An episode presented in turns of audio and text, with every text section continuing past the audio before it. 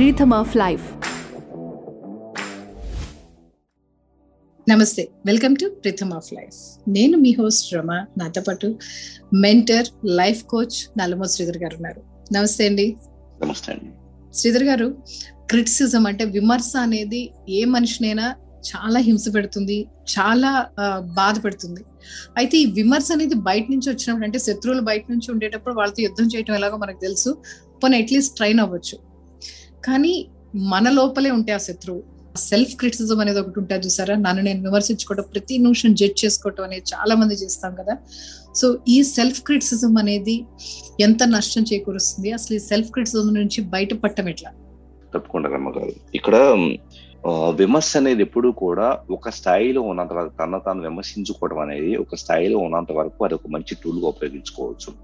ఎందుకంటే తనను తాను పరిశీలించుకొని చేసే పనులను కానీ పనిచేసే విధానాన్ని కానీ తన ఆలోచన దృక్పథాన్ని కానీ పరిశీలించుకొని నిశ్చితంగా థాట్ ప్రాసెస్ మొత్తాన్ని అబ్జర్వ్ చేసుకొని దాన్ని విమర్శించుకోని వ్యక్తి ఖచ్చితంగా అతని ఎదుగుదల కూడా కొంత ప్రభావితం అవుతూ ఉంటుంది. సో విమర్శించుకోవడం తప్పు కాదు. తను తను విమర్శించుకోవడం తప్పు కాదు. కానీ ఆ విమర్శ తన పట్ల తనకే ఆత్మగౌరవం అనే సెల్ఫ్ ఎస్టీమ్ దెబ్బతినే విధంగా తయారైతే మాత్రం అది ఆ వ్యక్తి ఎదుగుదల పక్కన పెట్టండి. అతను పూర్తిగా పాతాళానికి తీసుకెళ్ళిపోతుంది. అంటే ఏదైనా కానీ ఏ ఎమోషన్ అయినా కానీ ఖచ్చితంగా కూడా ఒక మంచి ఎందుకు ఎమోషన్ ఉంటుంది ఒకసారి ఆలోచన చేస్తే విమర్శ అనేది కూడా విమర్శ ద్వారా వచ్చే ఎమోషన్ ఏదైనా కానీ ఆ గిల్ట్ ఫీలింగ్ అని ఇలాంటిదంతా కూడా గిల్ట్ ఫీలింగ్ ఎందుకు క్రియేట్ అవుతుంది నన్ను నేను విమర్శించుకున్నప్పుడు ఎందుకు ఏర్పడుతుందంటే నేను ఈ తప్పు చేశాను కదా అసలు ఇలా చేయకూడదు కదా అని చెప్పేసి అని నన్ను నేను విమర్శించుకుంటే ఆ ఇంటెన్సిటీని బేస్ చేసుకొని నేను నెక్స్ట్ వచ్చేటప్పటికే దాన్ని రిపీట్ చేయకుండా ఉంటాను సో అదొక. ఒక లైఫ్ లెస్ లాగా తీసుకుంటాను ఎంతవరకు ఏ మోతాదులో దాన్ని నన్ను నేను క్రిటిసైజ్ చేసుకోవాలో కరెక్షన్ చేసుకునేంతవరకే క్రిటిసిజం. కానీ కరెక్షన్ అనేది ఎలాంటి ప్రయత్నం చేయకుండా కేవలం విమర్శించుకోవడం మాత్రమే చేయడం అనేది ఒక ప్యాటర్న్ థింకింగ్లో వెళ్ళిపోతూ ఉంటుంది చాలా మందికి. నిరంతరం తెల్లారు లేచినప్పటి నుంచి ఇంకా బయట ప్రపంచం నుంచేసి వాళ్ళు ప్లగ్లు అనేది సెన్సరీ ఆర్గాన్స్ ఇలాంటివన్నీ కూడా పక్కకి వెళ్ళిపోతాయి. మనుషులను చూస్తారు కానీ పట్టించుకోరు. వాళ్ళ ఆలోచన అంతా కూడా వాళ్ళ వాళ్ళకి చూసుకోవటం నేనేంటి? ఏం చేయలేకపోతున్నాను? నేను ఎందుకు చేతగాని వ్యక్తినా? లేకపోతే కనుక అందరూ నన్ను ఎందుకు తిడుతూ ఉంటారు? దేవుడు నన్ను శిక్షిస్తున్నాడా? ఇలాగా కొన్ని కొన్ని రిపీటెడ్ థాట్ ప్యాటర్న్స్లో వాళ్ళు ఇరుక్కుపోతారు. అది చాలా ప్రమాదాన్ని ఉంటారు. దాటిస్తుంది. ఎగ్జాక్ట్లీ దానివల్ల ఏమవుతుందంటే మనిషి తన ఎదుగుదల అనేది అక్కడతో స్టాప్ అయిపోతుంది.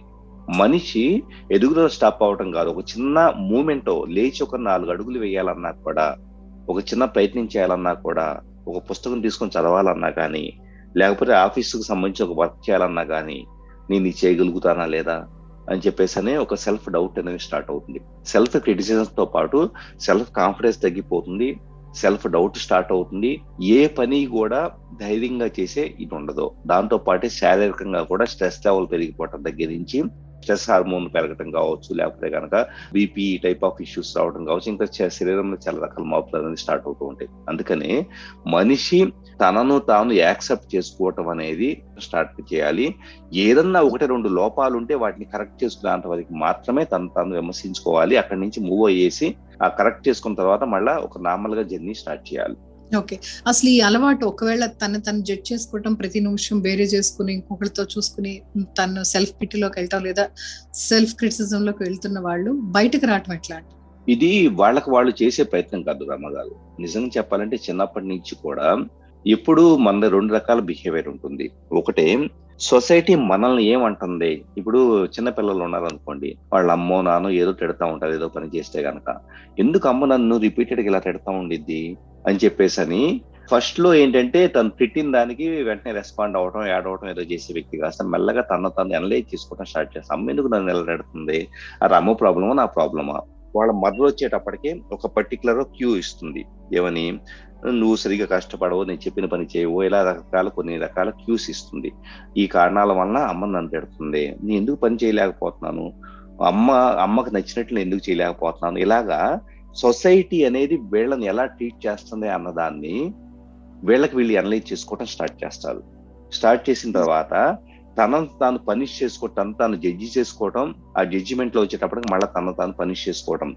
కొంత కరెక్షన్ ట్రై చేస్తారు ఆ కరెక్షన్ సొసైటీ గుర్తించదు. అంటే అమ్మో నానో లేకపోతే చుట్టూ ఫ్రెండ్స్ గుర్తించరు.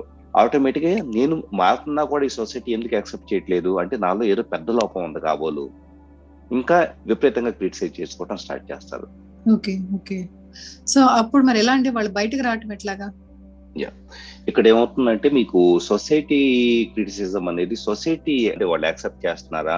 వాళ్ళు మనం ఎలా చేస్తున్నా అన్న దాన్ని డిస్కనెక్ట్ అవ్వడానికి ఒక థింగ్ అయితే రెండో విషయం ఏంటంటే క్రిటిసైజ్ చేసుకోవటం ద్వారా క్రిటిసైజ్ చేసుకోవడానికి ఎప్పుడు కూడా ఒక అర్థం ఉండాలి.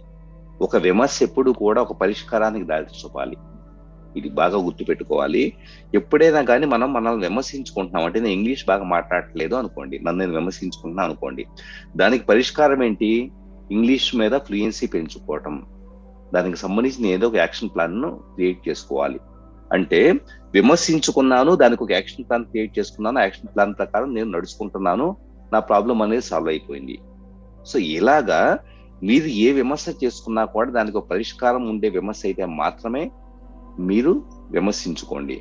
పరిష్కారం లేకుండా మిమ్మల్ని మీరు హట్ చేసుకునే విధంగా ఏదన్నా రిపీటెడ్గా విమర్శ చేసుకుంటుంటే గనక అది గుర్తించాలి. ఆ టెండెన్సీ అనేది ఒక మానసిక లోపం అన్న విషయం గుర్తించాలి. మళ్ళీ మానసిక లోపం అని చెప్పేసిన మాట వినంగానే అయ్యో నేను మానసిక లోపంలో ఉన్నాను అని చెప్పేసి భావనకి వెళ్ళిపోతారు. అంటే ఎక్కడ కూడా ఒక ఒక పాయింట్ దొరుకుతున్నా నన్ను నేను విమర్శించుకోవాలి అని చెప్పేసి రెడీగా ఉంటారు. సో దీని నుంచి బయటకు రావడానికి వచ్చేటప్పటికి ఖచ్చితంగా యాక్షన్ ప్లాన్స్ మీద మాత్రమే మనం ఫోకస్ చేయాలి. పని మీద మాత్రమే ఫోకస్ చేయాలి. ఏదో ఒకటి సీరియస్గా యాక్టివిటీ చేస్తూ ఆ యాక్టివిటీని ఎంజాయ్ చేస్తూ మైండ్ఫుల్నెస్తో ఉంటే కనుక క్రిటిసిజం తగ్గిపోతుంది. ఏ మనిషి ఖాళీగా ఉంటారో ఆ మనిషి ఎక్కువగా తను తను విమర్శించుకునే ప్రక్రియలో ఉంటారు. అంటే శ్రీధర్ గారు ఇప్పుడు మీరు అన్నారంటే పెర్ఫార్మెన్స్కి సంబంధించింది అనుకోండి వాళ్ళు అప్గ్రేడ్ చేసుకోవడానికి ఏదో ప్రయత్నం చేస్తారు హెల్ప్ తీసుకుంటారు. కానీ చాలా చోట్ల మనం చూస్తుంటాం నేను పొడవుగా ఉన్నాను సన్నగా ఉన్నాను లేదా పొట్టిగా ఉన్నాను లావుగా ఉన్నాను ఆ నా చేతులు సరిగా లేవు లేదా నా కలర్ బాగాలేదు ఇట్లాంటి సెల్ఫ్ క్రిటిసిజం కూడా చాలా ఉంటది. నేనే ఎందుకు ఇలా ఉన్నాను అందరూ బాగున్నారు కదా అని. సో దీంట్లోంచి బయటకు రావటం ఎట్లా అండి? సమాజంలో అందం అనేది అతి ప్రాముఖ్యమైనది. సమాజం నా యొక్క రూపురేఖలను లేకపోతే కన్నా నా మాట తెలియదు వీటన్నిటిని వెయిట్ చేసుకుని జడ్జి చేస్తుందని చెప్పేసి అనుకున్న అంతకాలం కూడా ఈ టైప్ ఆఫ్ భావనలకు గురవుతూనే ఉంటారు. అసలు అందం కానీ సమాజం ఎలా చూస్తుంది వీటన్నిటికన్నా ముఖ్యంగా నేను ఎలా ఆలోచిస్తున్నాను మన ఫోకస్ అంతా కూడా నేను ఎలా ఆలోచిస్తున్నాను నాకున్న క్వాలిటీస్ ఏంటి నేను హార్డ్ వర్క్ చేయగలుగుతానా నాకు ఏమన్నా క్రియేటివిటీ ఉందా లేదా ఒక మేనేజరియల్ స్కిల్స్ ఉన్నాయా కమ్యూనికేషన్ స్కిల్స్ ఉన్నాయా? ఇలాగా మనకి ఎబిలిటీస్ మీదకి వెళ్ళిపోయింది అనుకోండి. అందం దగ్గర నుంచి లేకపోతే శారీరక రూపురేఖల దగ్గర నుంచి మనలో ఉండే లోపాల దగ్గర నుంచి ఎప్పుడు లోపాల మీద దృష్టి పెట్టిన వ్యక్తి ఎప్పుడు కూడా పతనం అవుతారు మానసికంగా శారీరకంగా. ఏ వ్యక్తి అయితే తన బలాల మీద ఫోకస్ చేయడం మొదలు పెడతారో ఆటోమేటిక్గా మనిషి బలోపేతం అవుతారు. మరింత శక్తివంతంగా తయారవుతారు. అక్కడ అప్పటిదాకా నిజంగా సమాజం అనేది వాళ్ళ రూపురేఖలను బట్టి జడ్జి చేస్తుంటే కనుక అదే సమాజం వాళ్ళని చూసి వాళ్ళ చుట్టూ ఉండే ఆరాన్ని వాళ్ళ చుట్టూ ఉండే ఎనర్జీని వాళ్ళలో ఉండే శక్తిని గుర్తించేసి వాళ్ళకి నీరాజనాలు పలకటం స్టార్ట్ చేస్తుంది. అంటే మన ఎబిలిటీస్ మీద మాత్రం మనం ఫోకస్ చేయాలి. మన బలహీనతల మీద కాదు. బలహీనతలు ఇన్న సెన్స్ ఏంటంటే రూపురేఖలో ఎలాంటి మనం మార్చుకోవడానికి సాధ్యపడిన విషయ వాటి మీద కాదు. సో అంటే యాక్చువల్గా చెప్పాలంటే కూడా సమాజం ఫోకస్ కూడా ఎప్పుడు కూడా మనలో ఉండే బలహీనతల మీద కంటే కూడా మనం బలాలను గుర్తించడం మీదే ఉంటుందండి. యాక్చువల్గా అంటే నిజంగా లావుగా ఉన్నా సన్నగా ఉన్నా మన పెర్ఫార్మెన్స్ అనేది పర్ఫెక్ట్గా ఉండేటప్పుడు మనం లావుగా ఉన్నావా సన్నగా ఉన్నావా బ్లాక్గా ఉన్నావా వైట్గా ఉన్నావా అనేది అసలు కన్సిడర్ కూడా చేయరు చాలా సార్లు అది మన అపోహ మాత్రం అది మన అపోహ మాత్రమే యాక్చువల్గా చెప్పాలంటే. అంతే కదండి? ఇప్పుడు రీసెంట్గా చనిపోయిన బప్పి లహరి గారు ఉన్నారు. ఆయన లావుగా ఉన్నారని చెప్పేసి అని ఆయన ఆత్మన్యూన్యత గురై ఉంటే కనుక ఇన్నేళ్ళ పాటు ఆ మ్యూజిక్ రంగాన్ని శాసించి ఉండేవాళ్ళు కాదు కదా? కరెక్ట్ అలాగా మనం సొసైటీలో చూస్తే ఎన్నో ఎగ్జాంపుల్స్ ఉన్నాయి. అంటే సొసైటీ మనల్ని చూసే దృక్పథం దగ్గర నుంచి మనల్ని మనం ఎవరెస్ట్ అంత ఎత్తుకి తీసుకువెళ్ళే దృక్పథానికి మన మైండ్ సెట్ మన ఫ్రీక్వెన్సీ మారాల్సిన అవసరం ఉంది. ఎవరో లిమిట్ చేయట్లా మన ఆలోచన మనం మనం లిమిట్ చేసుకుంటున్నాం. కరెక్ట్ అండి. సో ఇప్పుడు మీరు ఇందాక చెప్పిన దాంట్లో నుంచి నాకు ఒక్క మాటతో వస్తుంది శ్రీధర్ గారు. అంటే ఏంటంటే మనం ఎప్పుడు మనల్ని సమాజం దృష్టిలోంచి చుట్టం మొదలుపెట్టినప్పుడు సమాజం అవ్వచ్చు కుటుంబం అవ్వచ్చు ఎవరైనా కూడా మనలో ఉండే బలహీనతల్ని మనలో ఉండే లోపాలని ఎత్తి చూపించినంతగా మన బలాల్ని వాళ్ళు ఎత్తి చూపించరు. సో బలాల్ని చెప్పరు మనకి. సో కాబట్టే మన బలాలు ఏంటన్న దాని మీద మన ఫోకస్ ఉండదు కాబట్టి మన బలాలు ఏంటి అనేది ఐడెంటిఫై చేసుకోవాల్సిన బాధ్యత మనదే మన బలాలు ఏంటని మనకు తెలిసినంతగా ప్రపంచానికి కూడా తెలియదు కాబట్టి ముఖ్యంగా ఫస్ట్ మన బలాలు ఏంటి నా సామర్థ్యం ఏంటి అనే దాన్ని కనుక నేను గుర్తించడం మొదలు పెడితే అది సమాజం గుర్తించేలాగా చేయటం లేదా సమాజం గుర్తింపుతో సంబంధం లేకుండా నా సామర్థ్యాన్ని ఉపయోగించుకుని నేను ముందుకు వెళ్ళటం సంతోషంగా ఉండటం అనేది సాధ్యం అవుతుంది. అంతే కదండి? ఖచ్చితంగా కూడా ప్రతి మనిషి చేయాల్సిన ఒక పని ఏంటంటే స్వాట్ అనాలిసిస్ అంటారు. స్ట్రెంగ్త్ వీక్నెసెస్ అవకాశాలు ఏంటి ఆపర్చునిటీస్ లేకపోతే థ్రెట్స్ అంటే ఎలాంటి ప్రమాదాలు ఉన్నాయి. సో స్వాట్ అనాలిసిస్ అని ఎవరైనా నెట్లో వెతికినా కూడా ఉంటుంది. తన బలాలన్నింటినీ కూడా ఒక లిస్ట్ ప్రిపేర్ చేసుకోండి. మీ బలాలన్నింటినీ కూడా లిస్ట్ ప్రిపేర్ చేసుకోండి. దాంతో పాటు వీక్నెసెస్ వాటి వీక్నెసెస్లో ఫిజికల్ రూపురేఖలో ఎలాంటివి కాదు. నాకు ఇంగ్లీష్ రాదు అనుకోండి ఇంగ్లీష్ రాదు అదొక వీక్నెస్ నేను ప్రాపర్గా కమ్యూనికేట్ చేయలేను అనుకోండి అదొక వీక్నెస్ దాన్ని ఎలాగ సరి చేసుకోవాలి? వీక్నెస్ రాసుకోవటం ఎందుకు చేస్తున్నామంటే కనుక దాన్ని ఫిక్స్ చేసుకోవటం కోసం రాసుకుంటున్నాం. అంతేకాని మనల్ని మనం జడ్జి చేసుకోవటానికి మళ్ళీ కించిపరుచుకోవటానికో కాదు. సో స్ట్రెంగ్త్ వీక్నెస్ మనకుండే అవకాశాలు అలాగే మనకుండే బయట నుంచి ఇంకేదైనా ప్రమాదాలు ఉంటే కనుక అవేంటి? వీటి పట్ల క్లారిటీ వస్తే కనుక మనిషి అద్భుతంగా ఎదుగుతారు నిజంగా చెప్పాలంటే కనుక సమాజంలో ఎంత ఎత్తుకు ఎదుగుతారో కూడా మనం ఊహించడం కూడా ఊహించలేం. ఒక స్వేచ్ఛగా తనకు నచ్చినట్లు తను పయనించుకుంటూ వెళ్ళిపోతారు. ఓకే. సో దీనికి మనం బయట నుంచి అంటే ఫ్యామిలీలో వ్యక్తులు అవ్వచ్చు లేదా సమాజంలో వ్యక్తులు అవ్వచ్చు మనకి అంటే ఫ్రెండ్స్ అవ్వచ్చు ఫ్యామిలీ అవ్వచ్చు ఇలాంటి వ్యక్తులకి ఏ రకంగా సహాయపడగలుగుతావా? ఖచ్చితంగా సహాయపడగలుగుతాం. ఎందుకంటే ఒక వ్యక్తికి నిజంగా వెల్వేషన్ మనం అయి ఉంటే గనక అతనికి కూర్చోబెట్టేసి సావధానంగా ఈ లోపం ఉంది. ఈ పర్టికులర్ నీ పనితీరు విషయంలో నువ్వు సరిగ్గా కష్టపడట్లేదనో ఏదో సంథింగ్ కొంత ఫీడ్బ్యాక్ ఇవ్వగలిగితే కనుక వాళ్ళకి వాళ్ళు ఐడెంటిఫై చేయాలని వాళ్ళు సరి చేసుకోవచ్చు. అలాగే అట్ ద సేమ్ టైం వాళ్ళలో ఒక బలం ఉంటే కనుక బలాన్ని అసలు నువ్వు ఎంత బాగా నవ్వుతావో తెలుసా? ఎంత బాగా పడతావో తెలుసా? అసలు నువ్వు ఒక పని మొదలు పెట్టావంటే కనుక దాంతో తెలిసేదాకా వదిలిపెట్టవు అని చెప్పేసి అని వాళ్ళ బలాన్ని ఐడెంటిఫై చేసి భుజం తట్టడం స్టార్ట్ చేస్తే కనుక అది వాళ్ళ వాళ్ళు గుర్తించేదానికన్నా కానీ మరింత ఎక్కువగా దాన్ని ఇంకో వ్యక్తి చెప్పినప్పుడు వాళ్ళు దాన్ని కల్టివేట్ బాగా చేసుకుంటారు. సో ఇలా సొసైటీలో ఏదో వాళ్ళు ఏదో బతుకుతున్నారు నా బతికే నేను బతుకుతున్నాను అన్నట్లు కాకుండా పక్క మనిషి తోటి మనిషి యొక్క బలాలని అప్రిషియేట్ చేయటం బలహీనతలు ఉంటే వాటిని చాలా సద్విమర్శగా సావధానంగా చూడటం అనేది చేయగలిగితే కనుక వ్యక్తులు ఎదిగేలాగా మనం చేయగలుగుతాం. ప్లస్ వాళ్ళు కూడా మన ఎదుగుదలగా ఉపయోగపడతారు. పర్ఫెక్ట్ అండి. సో ఇది చాలా ముఖ్యమైన విషయం. ఇది నేర్చుకోవాల్సిన విషయం అందరూ కూడా ఏంటంటే ఇందాక మీరు చెప్పినట్టు చాలా సార్లు విమర్శ చేసినంత ఈజీగా మనం ఎదుటి వ్యక్తి బలాల్ని కానీ లేదా వాళ్ళని మెచ్చుకోవటం విషయంలో చాలా పూర్గా ఉంటాం. చాలా కంజూస్గా ఉంటాం మనం.